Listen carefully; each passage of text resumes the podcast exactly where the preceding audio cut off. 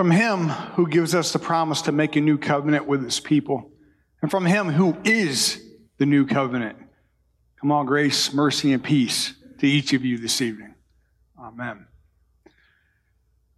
A small park in a small Canadian town called Oshawa, there stands a beautiful war memorial. It was erected to remember the sacrifice of the many men and women who gave their lives in World War I, World War II, and the Korean War. This park is known as the Garden of the Unforgotten. In Gettysburg, Pennsylvania, there's a monument way up on the crest of a hill, surrounded by Civil War cannons. And on that monument are engraved the words, Peace eternal and a nation united, along with a what they call an eternal flame. And at a table in an upper room, thousands of years ago in ancient Jerusalem, there's our Savior, Jesus, who utters the immortal words, Do this in remembrance of me. You see, in a very real sense, the sacrament of Holy Communion is a memorial of the unforgotten Christ who gave his life so that we could have eternal life, so that we can have freedom, so we can be united with God our Father. But we as Lutherans know that Holy Communion is not simply a remembrance, is it? It's not something that we partake of lightly. It's not something that we go, oh, yeah, I remember Christ did that for me, and walk forward. It's not to be eaten unworthily. I wonder if communion was simply a remembrance, how often we would remember Jesus our Lord, and how we would remember Christ our Savior. We know that Holy Communion is not that, but the real presence of Christ. Martin Luther says, it is the true body and blood of our Lord Christ in and under the bread and wine, which we Christians are commanded by Christ's words to eat and to drink. Which brings us to this holy night, as we know it as Maundy Thursday, the night we gather and remember Jesus eating the Passover with his disciples, instructing them, washing their feet. The night that he's betrayed, the night that he has his last meal, the night before his execution, and all the things that occur around that meal. So, Maundy Thursday isn't just a remembrance. Most of the world knows Good Friday on the calendar and Easter Sunday. Not very many people know about Maundy Thursday outside of the Christian community. You see, Maundy is one of those words, those Latin words. It comes from the word mandatum. It means command.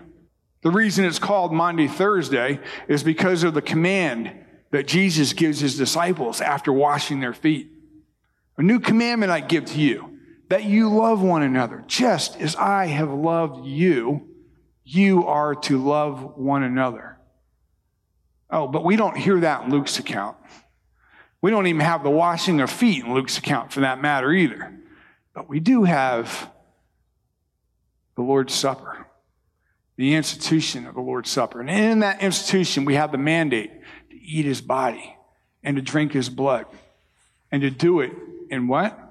In remembrance of me, says Jesus. I don't know if you know, in Luke, at least in the Gospel of Luke, most of Jesus' ministry seems to be revolved around a meal. He's either eating with somebody or going to a meal or coming from a meal or hosting a meal. From Simon's mother in law to Levi to at least three separate occasions with the Pharisees to Zacchaeus to even the parables that Jesus tells. And in the Gospel of Luke, food seems to be a big deal.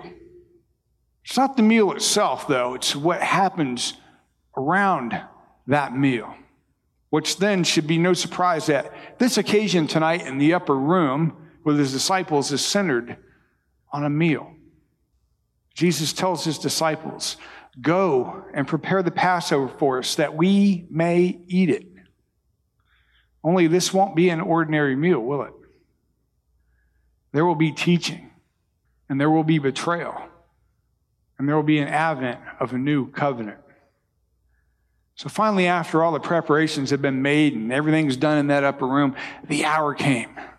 The hour came for him to sit down and have this meal. And Jesus speaks, I have earnestly desired to eat this Passover with you before I suffer. Reminds me of the condemned on death row that receive their last meal before they're executed. But here, Jesus isn't eating the meal, he's hosting the meal. He's serving yet again. The night before his execution, he's serving. Does that, should that surprise us? All along, that's what he's done. All along, he's served. Just because it's his last meal doesn't mean that he's going to stop serving. He says he will not eat of it until it is fulfilled in the kingdom of God. I'm sure that baffled his disciples. And so, what does it mean to be invited to the table of the Lord? We get invitations all the time for dinner parties, right? Make reservations for things, but this table is different. This meal is different. This isn't a one off. Jesus, we know, is not exclusive.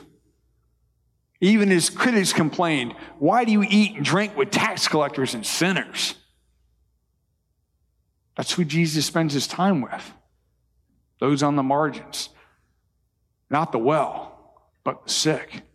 Throughout Luke, Jesus would end up feeding crowds, eats with those sinners and tax collectors. And here at the Last Supper, Jesus is even going to feed his betrayer. How profound is that?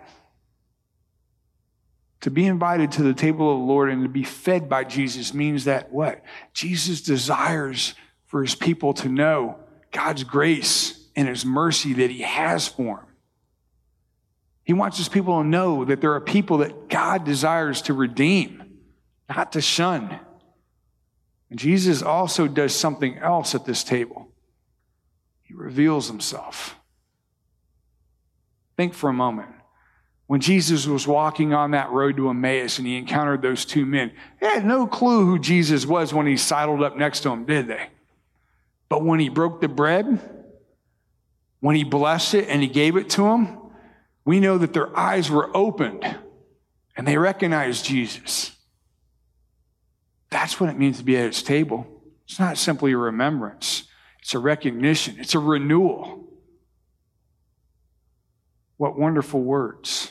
In the Lord's Supper, we see Jesus, we experience him, we begin to understand who he is and what he does.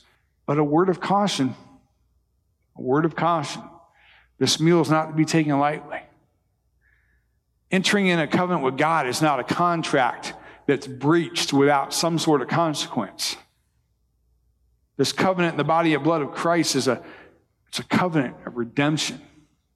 There's judgment involved. One does not have a license to sin and come and sit at this table. While Jesus invites all to his table, including his betrayer Judas, he gives a disclaimer.